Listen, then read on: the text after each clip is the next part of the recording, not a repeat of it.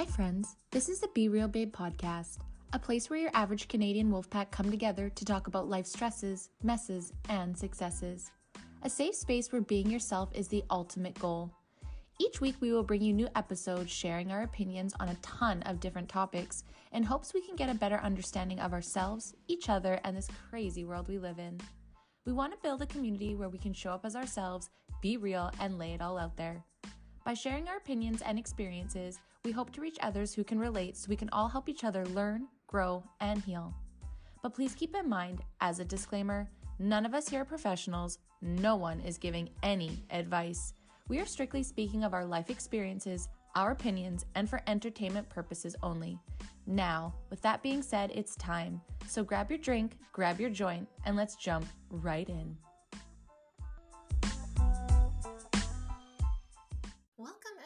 Welcome to Being Real with. This is a part of the Be Real Babe podcast where we get back to our roots and we talk to our friends, family, community about their experiences, their opinions, and whatever we want.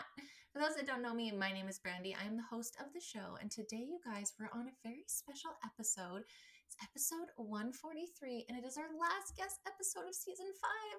I'm equally excited and sad at the same time because I missed I'm gonna miss talking to people for like a month. Y'all, I love talking. But anyways, today you guys we have Being Real with Dr. Jon Kanevsky, and I am so excited, you guys.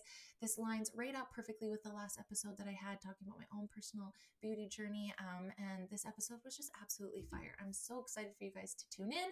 But before we do that, I'm going to remind you if you are listening on YouTube or Rumble, anywhere that you're watching the video, you can make sure to like and subscribe, turn on those notifications so you know when your girls are launching another episode, which we'll be breaking for a little bit soon, but we still got a couple left. And if you are listening on the audio ones like Spotify or Apple, you can as well follow us, turn on those notifications. On Apple, you can even leave us a review if you're feeling spicy, if you feel like sending your babe some love. Really appreciate it. And uh, you can also follow us on social media. Of course, we're on Instagram, Facebook, and Pinterest at the Be Real Babe podcast. Also, you guys, just one last before we get into this episode. If you want your own episode, you want your own being real with, you have a topic y'all want us to talk about, make sure to reach us, reach out to us on our Instagram. We would love to have you on, love to talk to you. Don't think that your experience is minimal or that no one wants to hear it because we absolutely do. Now, season six is going to be designed a little bit differently, but we're still going to have plenty of space for voices to be heard. So, yeah, make sure you hit us up if you want to come on the show. Other than that, let's get on to the show. Okay, babes, it's time to get on the show. And today in studio, we have a very special guest joining us from Beverly Hills. I have with me today Dr. Jon Kanevsky. Hello, Dr. K. How are you doing today? I'm doing great. Thanks for having me on. Oh, thank you so much for coming and agreeing to come on the show and just uh, being real with us today. I'm so excited. Yeah, my it's my great pleasure. So before we get on to the show, can you tell our community a little bit about yourself, what you do in your life and your work, whatever you feel good? Sure, yeah. I am, uh, so like you said, I'm from Beverly Hills. I am a board certified plastic and reconstructive surgeon. And uh, my practice is focused solely on breast explant as well as breast uh, reconstruction using fat transfer. And I use a newer methodology where I move tissue around the body. So I move fat around the body while patients are awake and comfortable and using a special technique that I've developed over the years um, to really honor the process of transformation, treating surgery as a ceremony. That is really cool. That's a whole different level and kind of like your own little space that you have there. I've seen your pages uh, full a lot of spirituality and stuff too, and I think that's really mm. what drew me to that because it's it's a very beautiful. It's not to be this way, but it's kind of taking the focus off the the corporate business part of it and really focusing on the individual and helping them through that journey i'm i'm going to say a little bit more holistically and fully rounded than just coming in mm-hmm. surgery kind of go thing which is that's really amazing so that's that's awesome how long have you been doing this for like surgery in general um so i've been a plastic and reconstructive surgeon for almost about 10 years now. I completed my training in Canada. I'm doing a residency focused specifically on plastic and reconstructive surgery. I've been in private practice and um, working in the specific area of um, uh, aesthetic and reconstructive surgery for the past three, four years now. That's really cool. And been doing the minimally invasive body sculpting uh, and explant stuff for about the past five six years. And what uh, what drew you initially to doing this, and and then was it something that as you got into it, you kind of veered off into a different direction? Is there something that kind of you know? Can you explain us like your little journey in that? Not little. yeah, no, no, totally. The, the the journey can be as big or small as yeah. you. But um, yeah, um, it started um, at in my last year of uh, training during fellowship. I started to notice more and more patients coming in with concerns about their implants. And this is around a time where it wasn't widely accepted, or um, the term BII, breast implant illness, or problems around implants weren't, um, I would say, wouldn't have the traction they do have today. Yeah. Um, about six, seven years ago, um, there were rumblings of it in the community. Um, but I was noticing a, a, significant number of patients coming in saying, you know, I think my implants are making me sick. And I would listen to patients and, and um, you know, going um, the sort of traditional medical route is to look up evidence and to try and understand. And I would always have the heart and time for my patients, but I just couldn't find any evidence that either supported or um, or was going against what they were saying. Even though back in the 90s there was this issue with breast implant um, illness. Uh, it was it was called something else at the time, but there was a concern around it. But regardless, even though I couldn't find any good evidence for it, I was still listening to my patients' concerns, and I was noticing this this you know they say if you see something once, it could just be a coincidence, but yes. if it starts to repeat a second or third time, there's a pattern. And I was seeing it enough that I was like, Something's there's up. something going on here. Yeah. So I personally decided to stop doing breast any breast implant surgery altogether um, until I could uh, safely say or have some good ideas around who would be likely to develop the symptoms from, from breast implant illness. Fair. That was five years ago. Um, I will, um, yeah, I'll never forget the last time I put an implant in. I was like, no more. It was for um, um, there's still there's still a, um, a place and setting for breast implant reconstruction for uh, patients who've undergone um, uh, breast uh, breast cancer treatment, mm-hmm.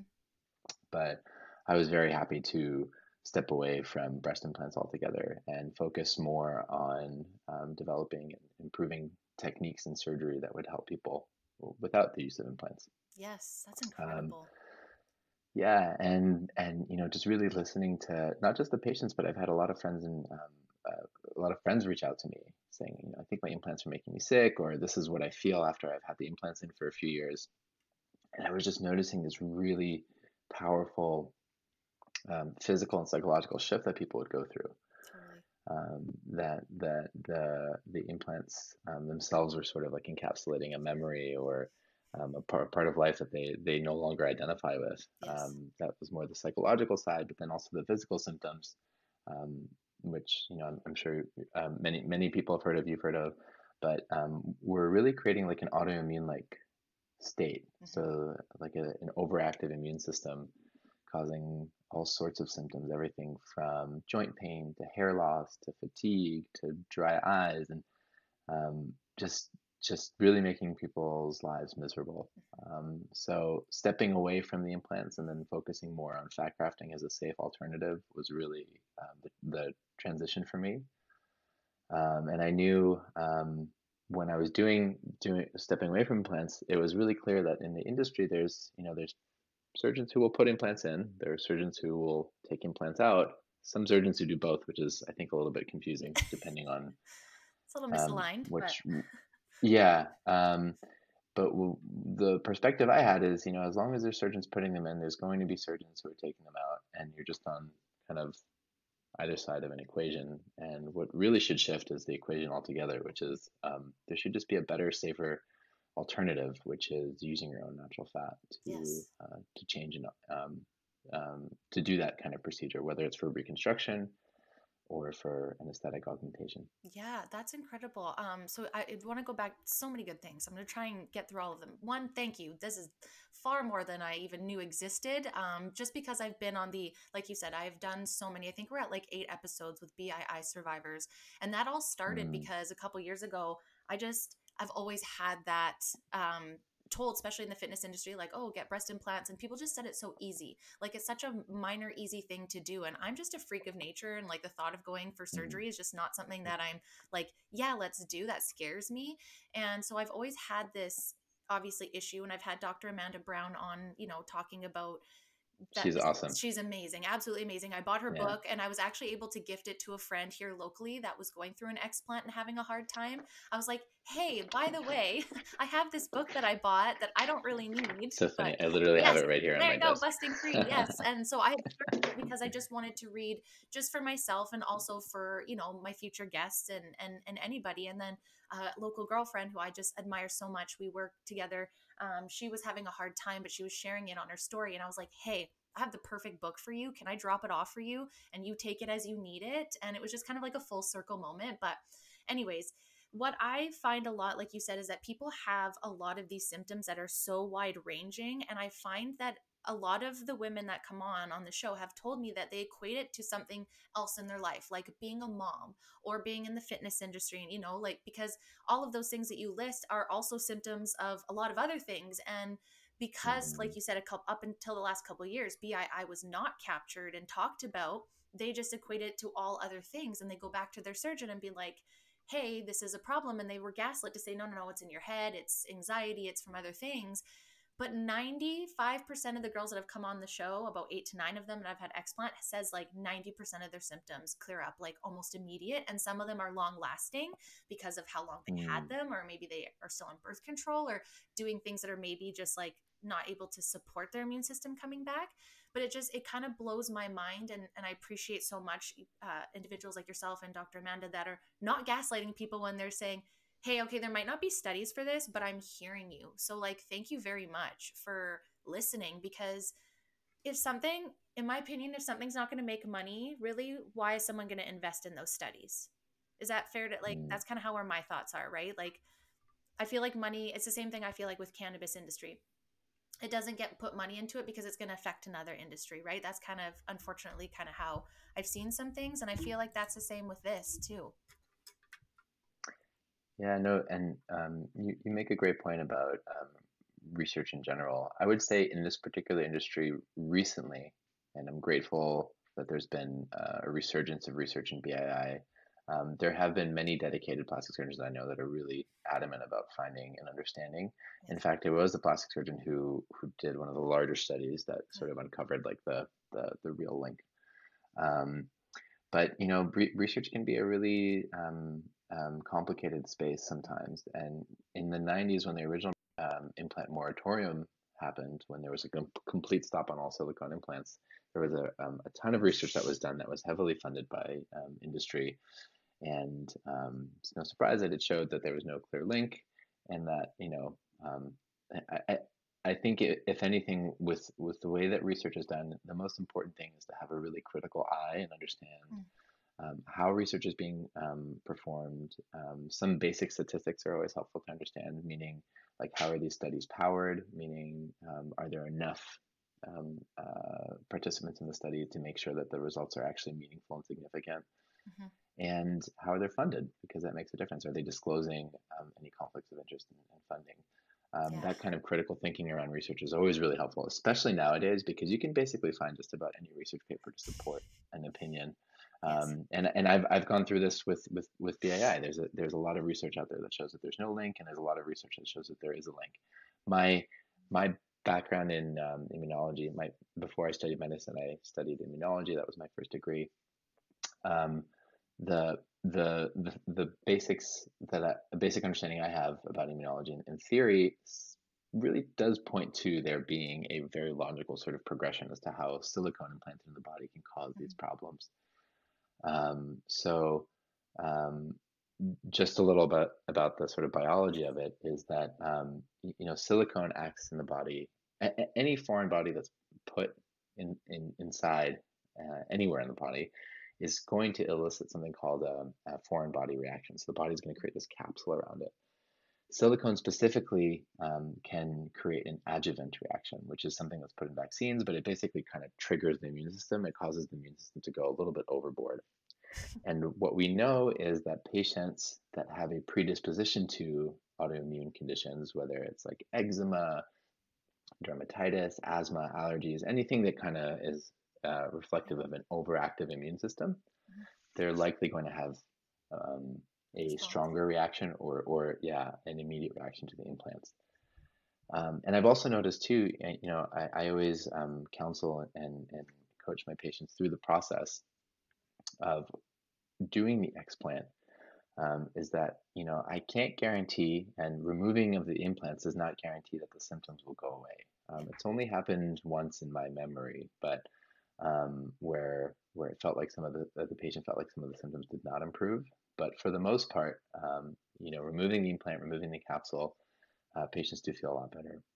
Um, now, whether there's it's like the scientific scientific evidence behind it, or it's anecdotal on a patient by patient basis, um, it's just clear that there's there's a really strong link to how people feel about how patients feel about the implants and and how the body reacts to them. Um, and one one other important thing that you said is you know along the lines of the work that Dr. Uh, Dr. Brown's doing and um, you know all, all of these uh, clinicians and, and healthcare professionals coming out and just supporting patients i think is so important just because the medical industry has been gaslighting women for a long time and not acknowledging um, it, this is not just a random blip. And and even my own training um, as unfortunate as it as it was i was i would hear surgeons totally just belittling patients not not to their face but just like out in conversations being like oh i think these patients are just making it up these symptoms don't make any sense um, and unfortunately that's kind of the way the medical industry is a lot of the time um, just because and it's by it's it's it's not necessarily to say that doctors are the problem or at fault or anybody. It's just that like whenever there's something really new and that people don't fully understand, they're going to fall back on their training and the thing that they understand the most. Yes. Otherwise, you would just have a bunch of healthcare professionals constantly in this like in this state in the ether, yeah, um, accepting every possible question and diagnosis. Yeah. yeah. and then it just wouldn't have any kind of grounding. So it's too. it's yeah, There's that is yeah yeah, and and I'm not I'm not defending the doctors that um I gaslit women. I mean my, myself, I was like right away I was like this is strange. Like you know to have to have like three patients come in the same day with questions about their implants is that there's a signal there. So I was immediately my my alarms were going off. Um, but just to say that I have this understanding, it's like yeah, you know, it's like they don't if they if they're gonna if if um, a healthcare professional is trained to just like look for the evidence, there's not going to be any evidence because this is a new thing that people don't fully understand well enough and it's not fully accepted. So, and unless they're going to be so motivated to go and do the research, it's going to be stuck in this limbo. And yes. often, it's easier to just stick with what you know. Um, so, um, you, uh, although that being said, I, I definitely agree with you. I think the medical industry has gaslit women for a long time, and it's time for it to stop. And it and it's um, it's great that there's so much support, uh, not just among healthcare professionals, but also among among patients in the community. You know, there's yes. great great groups out there. Your podcast is doing an amazing job, just like bringing these stories to light so people are aware. Because I really I'm still shocked that breast implant surgery is I think it's still the number two most popular plastic yes. surgery procedure. Yeah. Yes. For a while it was number one. It fell down to number two recently because um, fat transfer and liposuction is becoming more popular. Yeah. But it's just like, man, every, every time I look at those stats, it's, like hard. Yeah. It's like 100 to 200,000 a year. It's like, my God, that's like, you know, if, if even if only two to 3% of those patients develop BI, which is likely, we know the statistically likely more. Yep.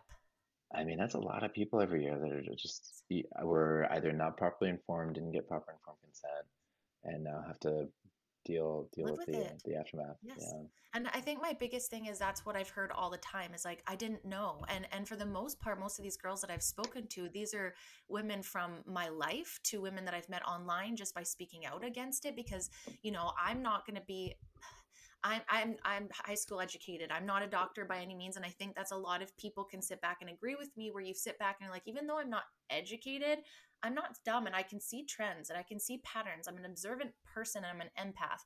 So I feel what these mm. women are saying to me because I also got gaslit about birth control and was told that you know this is all in your head. You're a teenager. Don't worry about it. And instead of getting to root cause of why I was like dying of pain, they're like, here's some Tylenol three at 16 and then that started a whole prescription drug addiction at 16 years old because wow it took my period pain away but it took all of the pain away. And the doctor says it's okay and he's giving it to me so it must be okay. And you know as a 36 year old i'm barely, taking advil now because i'm like hell no get away from me. You're the devil. Um, but i think a lot of us have that kind of medical gaslit moment whether it was you know, a plastic surgery or or medication or something and it kind of like burns this fuel inside of you that you have to help other people then understand and know what happened to you and I think that's the biggest part of our show is like we don't have the research and the receipts medically, but we're going to show you all of these experiences. So, say you're sitting at home and the doctors are saying, We don't know what it is. And you've gone through all those testings and you have this massive anxiety and depression, but like you're not sure why and you have breast implants, I think it's good to know that there could be a chance that you should look into that more. And I think it's fair to raise flags and have questions, but immediately like, well, you're not educated, you're not a doctor, so you don't know. It's like, mm. yeah, but what do, what do you attribute it to then? Like, you know, cool, fine, I'll accept that, but then why? It can't be just all these women are crazy. Like, yeah, we're crazy. I'll admit, but you know, I think for the most part, most human beings aren't supposed to be depressed and anxious and in pain and inflamed and hurt. And so, like you said, if something's getting into your body, that it immediately has that response, and you're predisposed by your genetics, your environment to not have a good immune system. I think it's very fair to point to those things. Like, soon as someone tells me they're sick and they've gone through all these things, I'm like, "Do you have any implants by chance?" I lose a lot of friends that way. I should stop doing mm-hmm. that, but I just, ha- I just feel like I have to share it because I, I see it right? Like, I don't know. I don't know how else to mm. fix it besides opening my big mouth. I, I think the way you're doing it by holding space for the discussions and, and allowing people to, you know, you you you, you create the uh, the information source that people can come to and, and seek I'm it hoping. out um, and and I have I have the same awareness too. You know, I never want anyone to feel ashamed for having implants or um, or self conscious for a decision that they made a long time ago that maybe is no longer serving them. So I never I never approach it with with any kind of language or wording or discussion that would make anyone feel anything um, less than. Um, yes. It's all about just being like, hey, this is you know these are the things I've noticed and observed in my medical practice. Um, they they may or may not apply to you, uh, yes. but I'm here as a resource if you have any questions. Yeah. I've noticed that the tradition, like in, in my experience, the arc for timing for an explant is about three years. Mm-hmm. Uh, meaning from like the time the time that um, patients either come to me to first start thinking about it, or friends reach out to me to the time that they actually seek seek out to do the explant is about three years. Yes. Um, and I think there's I think that's actually a good amount of time. Um, I, I, definitely don't think this is the kind of procedure you should rush into, even though I've had I've had patients reach out to me like, I want these up tomorrow.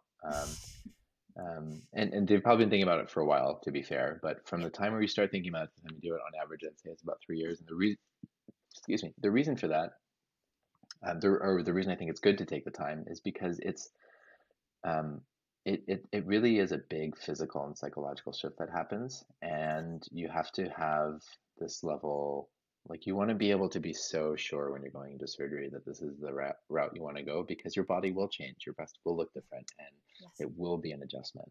Yeah. Um, and um, it's not the kind of um, thing you ever want to rush into, and you want to be so in your alignment and so in your integrity when you are in the recovery room after your surgery that you just feel great. Yes, that's um, very fair that's, to say. There's a big yeah. mental, like you said, you got to prepare, and then mentally you got to mm-hmm. prepare too, right? And it's I know we're so reactive these days, my, myself included, especially when you fall down that rabbit hole of learning of all the toxic stuff in your environment and you're eating it, you know, especially when you like quote unquote wake up spiritually and you start looking around and like starting having that fear, you know, um, it's very easy to get trapped up and like, I need to get it out now because the longer I have it in, the more damage that's doing but sometimes you really like you said you need to prepare your home your body mm. your mind for that big decision as well and mm. making sure that it is the correct one because and having that mindset of like if i do get these out it is rare that people aren't seeing the changes of their their side effects but that could happen you know and what does that look like and i think one of the things um, that I noticed when I first fell into the BII rabbit hole a couple years ago was a lot of women that were getting their explant, but they weren't getting the cap around it removed because there wasn't as much knowledge around explants and then they were just removing the the the implant itself but then they were still having mass amount of issues after to find out no that there's like a I'm sorry, I'm terrible at the wording of it, like capsule, right? That kind of form yeah, that's, that's the, sometimes. Yeah. And some women weren't getting that out. And unfortunately, there was like a lot of toxicity, I guess, in that, still causing them the same pain. Do you feel mm. like as the years were progressing, more explant doctors are learning of more of those things as well? And it's going in a good direction there? Yeah, so the um, the research around the capsule is pretty interesting. So in the, the theory behind the capsule is that that's where a lot of the immune reaction is happening that's causing the body to have this really strong response. So the body creates this sort of container around the implant, which is called a capsule.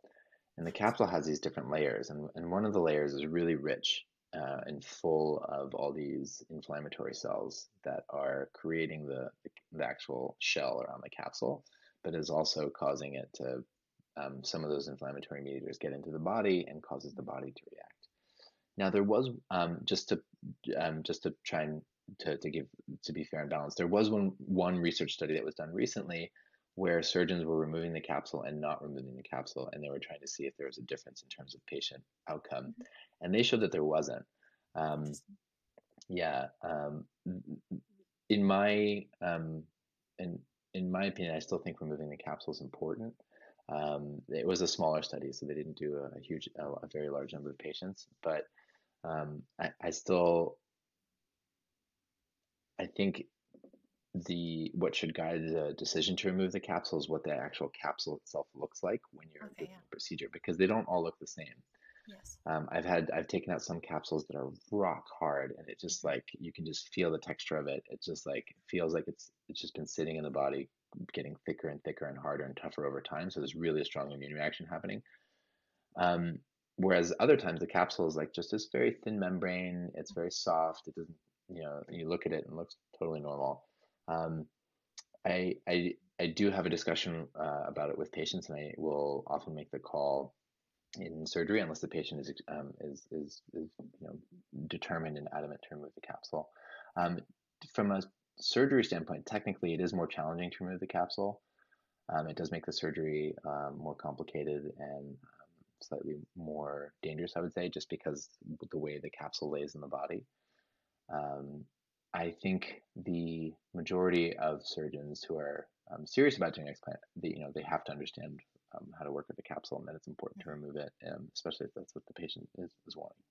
Yeah, for sure. And that and I think that's too it's why it's a good idea to research just like when you research to get them in, research getting them out and just, you know, making sure that you're going to a, a explant surgeon that's going to hear you, right? Because maybe they hmm have their own ideas, you know, and I think it could be another form of gaslight. I don't know, but that was just this one girl is that she got them out um, and she um, had said that that she was feeling the same. So a couple months later, she found out from someone else that was like, "Oh, did you get the capsule out?" And she was like, "No, what's that?" And then went back, got it out, um, and she was better. But what would be the positive of leaving it in? Like, why would besides the difficulty of is there like a positive? Like, does taking it out make it form different after? Um, it's a good question. I would say the main reason to leave the capsule in is it just it's a much simpler, uh, uh, less invasive surgery. Oh, fair. Okay, that's. Um, yeah, um, you could argue that there's some benefit to leaving it in from like a structural standpoint because the surgeon can u- then use the capsule to reconstruct some parts of the breast, like on the inside to suspend the breast, but that's not done very often. Um, I would say just that the, the number one reason is if the um, if not removing the capsule, what that means is the incision can be smaller Mm, and the, sur- the surgery itself technically um, would be a lot uh, simpler and faster, which would mean less scarring for the breast yeah, um, and less overall damage to the tissue inside. that would make sense. And do you Yeah. find so you've done this for the last five years? Do you see an increase in explants over the years as you know, you know, breast implant illness? Like I said, I fell down that five years ago. Just looking at a hashtag, I was like, "What is this?" And I was like, "What the fuck?" it was kind of my like, and I was trapped by months. And I literally went to every single girl I knew that no, terrible. I am so sorry, friends, but I just like started hype because I knew that any day that I would get that 10 grand, I would be that. It was more of the gym. I'm more of a gym rat now. So the thought of, you know, having that Mm, impede my chest workouts is where I'd stop mm, now. But I was one of those people and I was like, I'm so glad that I found this. I'm so grateful for these women for speaking out. This is why I like to have them on my show and share because mm, they saved me because I even had like barely could have earrings as a child. They like grew over the back and like my body, anything that's new, it's like we don't like this. So I knew that I would be one of those people. Um, but I feel even five, six years ago, my girlfriend had to fly out of the country to third world country to get her explants out um, because no one here in Canada would listen um, or do it or do it properly as she had researched. So do you find like it is getting like exponentially more and more as time goes on. Absolutely, yeah. And there's more and more surgeons that are focused solely on explant. Um, so, which you know, which is which is good that their surgeons are opening up to it. But I, I think when um, it gets, it just it does make the whole industry a little bit more complicated because now you have basically the same specialty operating on opposite sides of the same equation, right? So you've got plastic surgeons putting them in and plastic surgeons taking them out, and um, I, I just equate it like if if if if we believe that this is a problem, it's kind of like um, you've got you've got two like two lung doctors yeah. and on opposite sides of the smoking industry saying like oh well you know you can smoke and the others like no don't smoke so it's like yeah what's what's the situation yeah. yeah. um and surgery itself you know you you alluded to something before that i wanted to touch on which is yes um which is um why i do surgeries a certain way um, as as minimally invasive as possible, but also to treat the surgical process as ceremony, is that surgery is really traumatic. Um, you know, th- there's no question that even if it's done in the most um, um clean, sterilized, protocol, um, safe way, that the process of surgery in, in in and of itself is is traumatizing. You know, your consciousness is being unplugged. Um, you're being cut and your body is is um, internalizing and is going to have memory of that of that experience, whether it's through the scar that it forms or you know who knows the other the other things that are happening when you're unconscious. Um, so I think that um, that process of surgery, in addition to what the implants are doing, is actually really is is traumatic. And if you look at like a really holistic view of the whole perspective, um, and this is this is something I'm sharing, uh, obviously not as somebody who's ever had breast implants, but just working in the patient community and, and just taking and, and putting all these stories together from from my patients. Um, just just trying to acknowledge the the difference in, in privilege there. So this is this is this is information from my patient's perspective. Um, the original decision to have the implants put in comes from a place of uh, may, most likely comes from a place of lack meaning there's there's you know I am not enough in a certain way or um, this this will help me in a given situation like you yourself mentioned in the fitness industry like a lot of people get them so there's there's something lacking there so that's that's one thing um, the second is then undergoing that actual traumatic experience of surgery mm-hmm. even though it's done consciously with with some some amount of intention um, and then after all that having to experience hopefully not but if you do experience the symptoms of bi which is like oh and now i'm sick from my implants so it's like it's like this negative feedback loop that yeah. gets created and it gets stored in the body so it starts it starts from coming from um, um, a place uh, of lack or insecurity that then gets validated and um, reinforced through a traumatic process of surgery and then it just gets worse from a place where you, your body is now literally having a reaction to those implants. And so um, the reason I focus on surgery as ceremony is I hope, my hope is that it creates an opportunity to create not just healing for the body from that traumatic experience of surgery, but also for the psyche and the soul. Mm-hmm. Absolutely. Um, yeah, and the process of surgery ceremony is, is one where patients are fully awake during the experience and they're um, so so your consciousness is not being unplugged. Yeah, yeah. Um, it's done in as as much as possible pain free way with certain medications that numb all the areas. Um, it's not possible to always do breast explant surgery um, under uh, local anesthesia, but this is more about the reconstruction of the breast with fat Fair. afterwards, and it's sort of like a reclaiming of the self. It's like you are really a co-passenger, a co-pilot in this process. Yes. And some of the medications I use create this state of consciousness that um, is um, what I like to call neuroplastic. So you're you're in a state where you're really suggestible, um, impressionable, and um, um, together with a, with therapists that I work with, and also this protocol that I've developed, patients can really undergo this transformation that like puts them back in the driver's seat, gives them the authority and sovereignty over their mind, body, and soul, whereas um, their past surgical journey may have completely disrupted that for them, whether it would it have been for implants, mm-hmm. um, the trauma of the surgery, or how they if they got sick afterwards. So it's like my attempt is to try and close that arc um, and bring and bring the patient back to the to the Full driver's experience. seat of, of their experience. I would say that's kind of like in a like look back view of looking at like say having a baby at a hospital and having like a home birth, right? Where it's like you know i'm not knocking any uh, the the hospital ones but you know there's a lot of trauma and you know childbirth is very beautiful and such a process and like you said ceremonial and intentions and you know again i've not had a baby and i've not had breast implants either so i'm speaking out of my butt here but you know when when you look at both it's kind of like you know you look at the nurses i'm not saying nurses in hospitals don't fully do that but they're so busy right so they have to flip through people.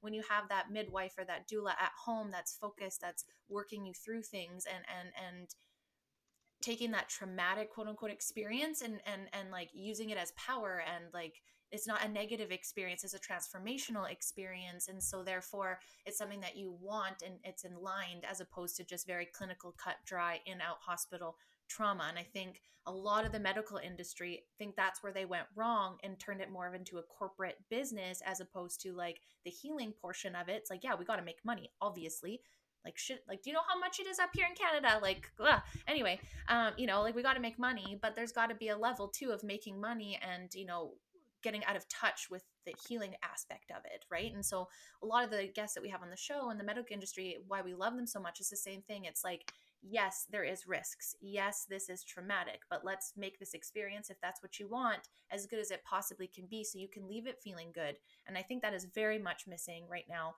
you know, I don't think that Western medicine should go away or pharmaceuticals go go away. I just think it needs to be brought back to like humanity and human and and the the connections to who you are instead of getting further away from that by being over medicated.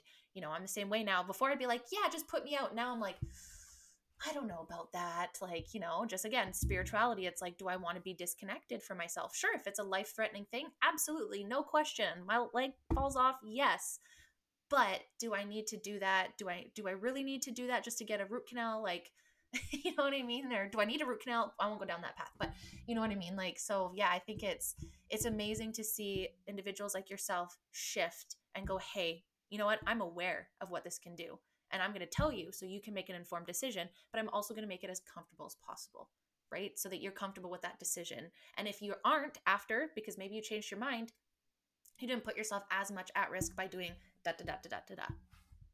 That's and and I I um I just love your analogy of of childbirth um, because that is it is a really good similar analogy um, and and uh, related point where there's also just you know this this experience that is so fundamental to the like um, to the human condition like to go through the process of childbirth where the sacredness of it and the ritual of it, I think, has been industrialized. Yes. 100%. Yeah, it's been industrialized to to the point where it's like, like what are we even doing? Like our bodies carry this innate intelligence that's yes. just developed over thousands of years. And yes, we have science, and yes, we have um, incredible medical technologies that make it safer and make it possible for us to do things we could have never imagined. But let's not forget the sacredness of the rituals that brought us to the to um, yes. place. And I, have got many friends that have done home birth, and, and hearing their experience has been transformative.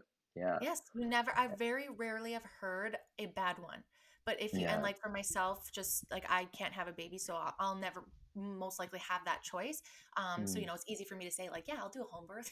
I know home mm. girl, it's hard, don't get me wrong. But I just think the support and the energy and that it's all about you. And the beauty of it is that there is a hospital right there. You can call mm-hmm. the ambulance for when those, and I think just in society in general, we just try to avoid pain, which of course, mm. but to a degree where it's like, you know, we're putting other things at risks and we're, we're giving up things and connections and, and those moments that you know are truly transformative as human beings to try and avoid the uncomfortable and i think all of us have been there and done certain things in our lives you know whether that's through drugs or through mm-hmm. whatever you know escaping at some point and I think that as you age, maybe, or you go through your spiritual journey, you're like, no, that's the shit I gotta go through. And like, not mm-hmm. like I want hard things to come to me. I'm not saying that universe, but I'm saying like when you go through it, you start to be like, okay, what can I learn from this? How can I grow? How can I be stronger?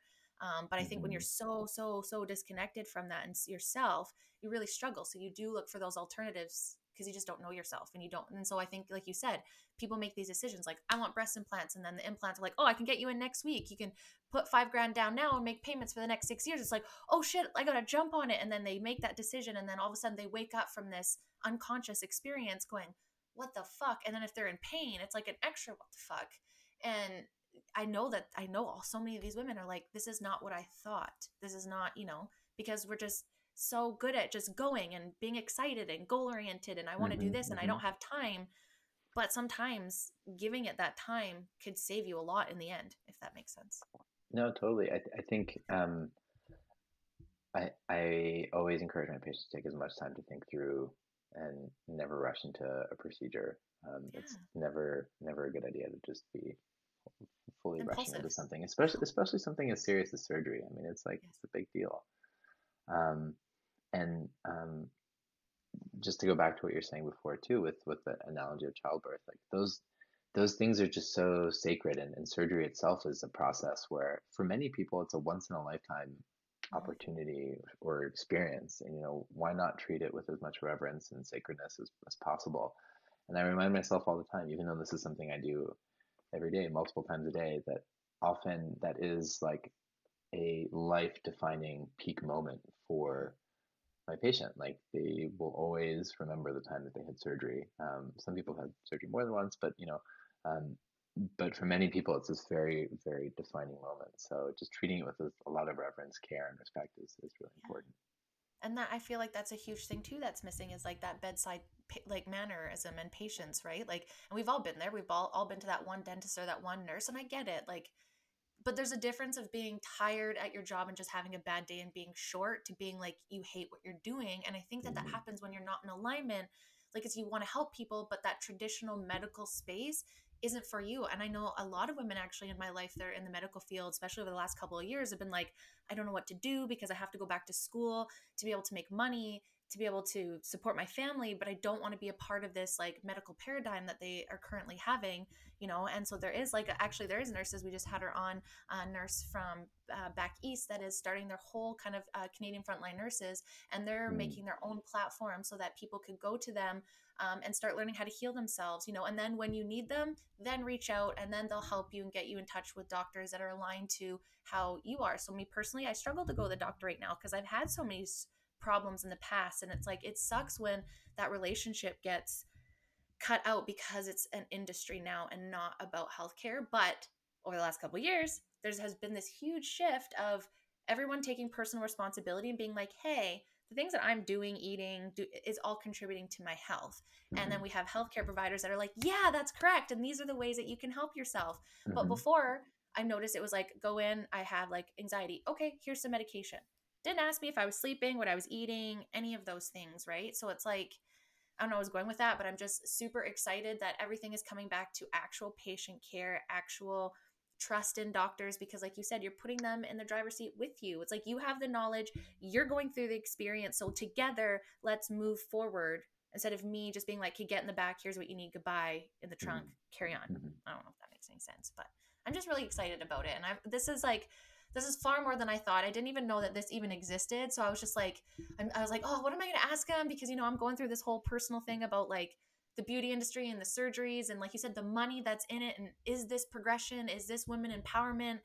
And I was like, oh, I hope that that, but like, dude, you're so fucking aligned. Like, this is incredible. um, just for those that are maybe looking to come to you for those types of services or mm where would they go to specifically yourself? And is there anybody in canada that does that this kind of stuff or do we have to come down to california? Yeah sure. Um, uh, first of all thank you for your reflections and your kind words. And just just to say um, yeah you know the medical industry is going to be constantly evolving but I, i'm i'm personally stoked that there's this what feels like a consumer or patient centric push towards just just optimizing and being in better health. And and and, and many doctors are following suit so i think that's great. Um, to find me or to reach out to me um, easiest is probably through my instagram which is at drjon.k that's d-r-j-o-n.k um, i also can be contacted through my website where i have some more information about the work that i do. It's aura aesthetica. Um, and I can I can give you the contact there so you can share it. But that's A U R A Aesthetica A E S T H I T I C A. Um, it's auraesthetica.com. And yeah, I have I actually have a number of colleagues in Canada that do explant work.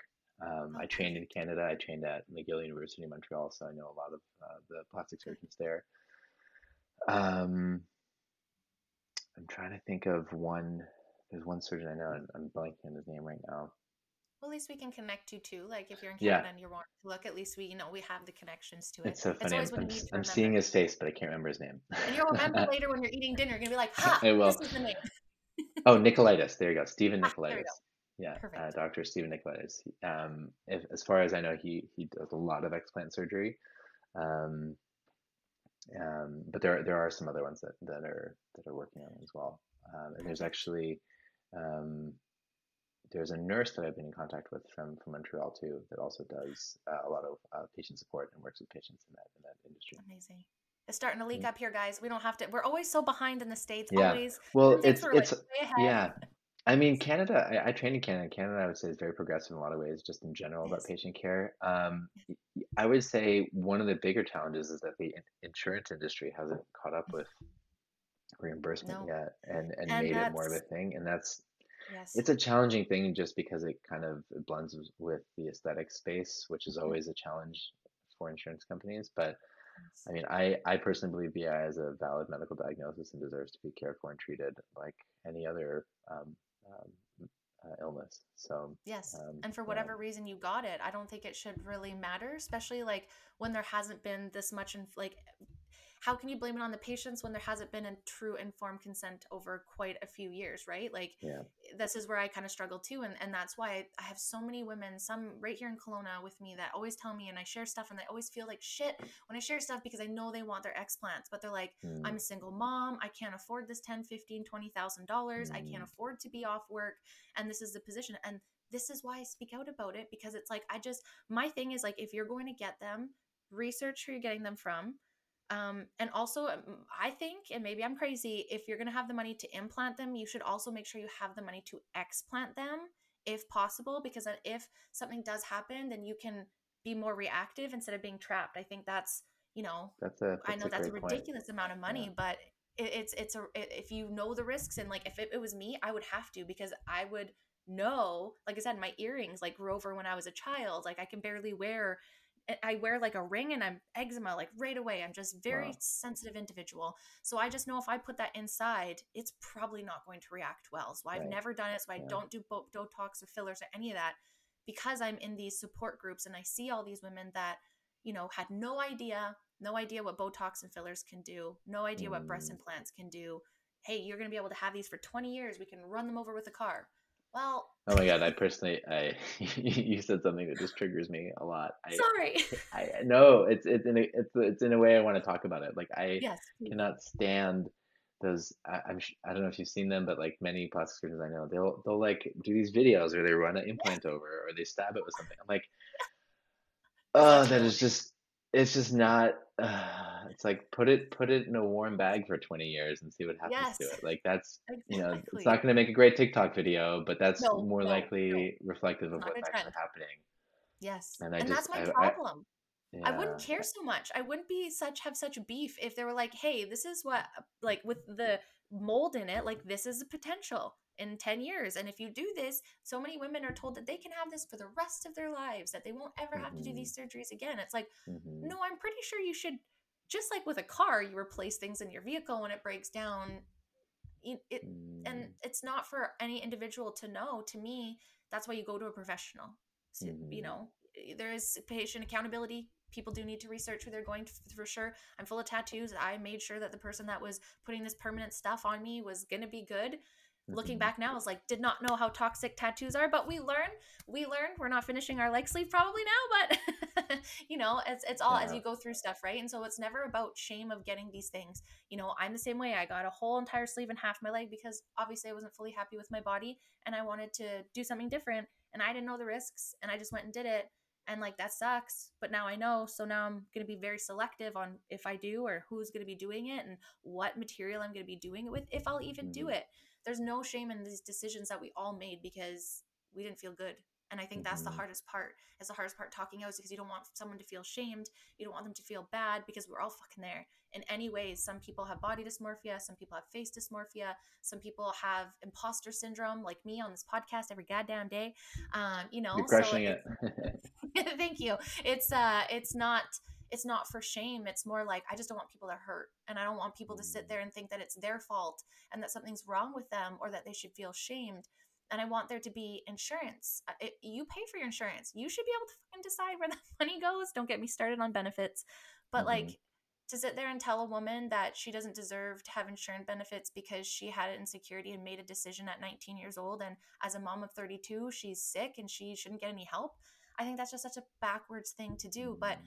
you're shamed for talking about that and a woman hater and a misogynist and all those things and it's like but sweetie i'm not like i'm so far from that like you know i have to mm. live with these things in my head i know that that that getting explants are bad doesn't mean i don't sit there and think about it doesn't mean i don't sit there and go well uh you know like it's it's a it's a lifelong battle that we all have to go through but there's no shame in it and that's mm-hmm. why I, I want to have people on the show that are experts or even just that have gone through it so that you feel safe so you don't have to sit there and go no one can figure out why i have anxiety maybe it's your boobs I'm not saying it is could be in a stressful mm-hmm. life you could be eating a lot of bad shit you could be doing bad stuff too but nothing else points to it why can't we look at that avenue without being considered a bully, you know, or, mm-hmm. or, or anti-feminist. Like I'm not a feminist. I'm a middle. I'm a middle person. I'm a human person, right? And I just I hate the attack. So like honestly, thank you so much for even putting this on our platform that this is possible. Um, but but before we do go jump off today though, can you explain a little bit more of the surgeries that you do? Like how does sure. that exactly work? Because now I'm like not saying I'm coming down to visit, maybe to visit, but um, I just I'm very curious because I had no idea that was even an option. Yeah. Um, so the the specific surgery that I do um, is is called fat transfer to the breast. So it's taking fat from one part of the body, um, processing in the fat, and then using the fat as a sculpting um, as, as, the medium to either reconstruct or augment the shape of the breast. Tradition fat grafting has been around for a long time. Uh, it's been around for 30, 40 years or so. Mm-hmm. Um, the technology around it hasn't changed that much. It's it's improved a little bit here and there. Um, but what I've done in my practice, I've developed a certain way that I process and, and use the fat to increase the, the amount that survives. So when you transfer fat, it's kind of like planting seeds in the garden. If you just take a handful of seeds and throw them in the grass, not all of them are going to grow. And it's the same thing yeah. with fat. About 70, 50 to 80% of the fat will, will survive. Cool. In my practice, I've um, adjusted the technique a little bit. So I think it's probably closer to the 70 to 90% range. Nice. And wow um, so the way I do the procedure is that patients generally, depending on their preference, are awake. Um, so, uh, like I mentioned before, with the surgery ceremony process, they're they're fully awake. Um, they meet with um, myself as well as a therapist that I, a psychotherapist that I work uh, work with to help sort of prepare and guide them for the process. I use a medication called ketamine, um, ketamine is a powerful anesthetic that helps prepare um, not just uh, the body but also the mind for surgery. And so there's a um, uh, before surgery there's a, a, usually one ketamine session with a therapist um, to kind of prepare them for the process of being awake during surgery and this transformation. And then on the day of surgery, I use ketamine as the anesthetic. Um, which is which is um, it's been it's been used as an anesthetic for a long time, but I don't think it's been used with this kind of intention, which is um, to help the mind and body transform. And so on the day of or, or during the procedure, uh, the the way the surgery works is I numb all of the areas um, with a special with the special tools that I have, and then I remove the fat very gently. Um, from different parts of the body. So um, some people like that because it's you know you get yeah. to kind of adjustments. yeah, well you you know you, you some uh, you sculpt part of the body and then you get to use that fat as a medium for somewhere else, and then the fat gets inserted and I, I'm literally sculpting with it. So I'm putting in like little, little tiny droplets of fat throughout the breast and that shapes and sculpts the breast.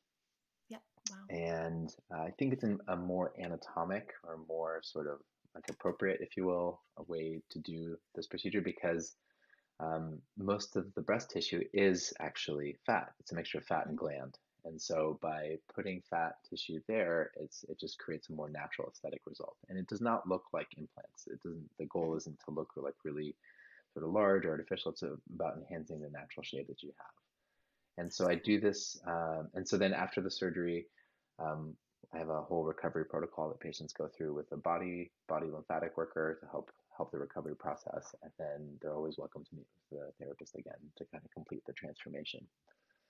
Um, patients like go home. Thing. Yeah, the whole thing. Yeah. Yeah, Yeah. I'm giving you the the A to Z. So Whole they go home. Yeah, they go home the same day of surgery, and um, because you're awake and not asleep during the procedure, the recovery is meant to be a lot easier. You don't have to recover from general anesthesia. Um, it's only you- you're not meant to be bedbound at all. I want you moving around and walking basically the same day of surgery. So it's meant to be like a, a much much smoother recovery process. But um, but to answer your question, just make sure I answer it. It's spe- spe- specifically it's the fat transfer that that I focus Okay. on. So fat transfer to the breast. So taking fat from one part of the body and putting it into the breast. And then because the um, breast's already used to that and it's your own body, I imagine it's much more accepting to it than, you know, a foreign object. So it's not like, hey, what the hell is this? It's like, oh, hey, this is here. And it's like, oh, okay. Just Yeah, well, gets used and it. totally. And I keep everything in a closed container, which means I don't add any kind of foreign body or there's no artificial, there's nothing. It's it's like the way I process the fat, I keep it all fully closed and sterile. So it's literally coming out of the body, staying in the closed container, and then going back into the body. Um, so there's no there's no real foreign body reaction. Um, Mhm. there is always a possibility that some scar tissue will develop just because anytime you do any surgery anywhere in the body, there's going to be some scar tissue, but it's not Yeah. scar tissue that's in reaction to a foreign foreign That's material or anything like that. And then Yeah. usually most of it resolves and heals. And I've been following patients for almost five, six years now after their surgeries, and they're they're doing great. Ah, that is so amazing. Yeah. Well, this is awesome. This is far more than I. I'm not saying I'm coming down and booking an appointment. I'm just saying that it's really exciting that you know, like you said, and and we've had like I'm sure you know Robin um Town. I'm always terrible Yeah, her last she's name. great. Yes, amazing woman. She um had double uh, double mastectomy and got attacked right away to get breast implants, and she will say that it was worse having the implants than her cancer. Which when she said that, I just kind of blew my mind that that she was like the one of the first people I interviewed too um, Mm. and she's been on several times on our show and it just and she's doing amazing things um, but it was just incredible to hear her say that because in your mind you're like how can anything be worse than like cancer in that mind right and it's so amazing that these women that have gone through so much that are going through this can come to you and have you know because a lot of them are looking for more of a natural way of embracing their body right? And i think that this is an amazing way that you know again it's that blend of both worlds where it's like absolutely if there's something that's really bothering you especially medically or aesthetically and it is literally hurting your life you absolutely can do whatever you need to do as long as you are comfortable with the risks. And to know that you can do this without having the major risks that we're seeing with breast implant illness or this the surgeries in general is just so amazing. Thank you, Dr. K, for just being that person, for continuing doing this, for coming on our show. I'm gonna probably twist your arm to come back on in season six, and maybe we can get more like into the sciencey part of it because I like to learn and I'm kind of nerdy like that, even though I can't say the words. Um, I definitely like to learn. so thank you very much for joining me today, guys. Make sure you're following Dr. K on Instagram. Go to his website. We will provide all the information in the posts. Um, but yeah, I hope you have a great rest of your day. Thank you again. And you guys, until next time, bye. Thank you.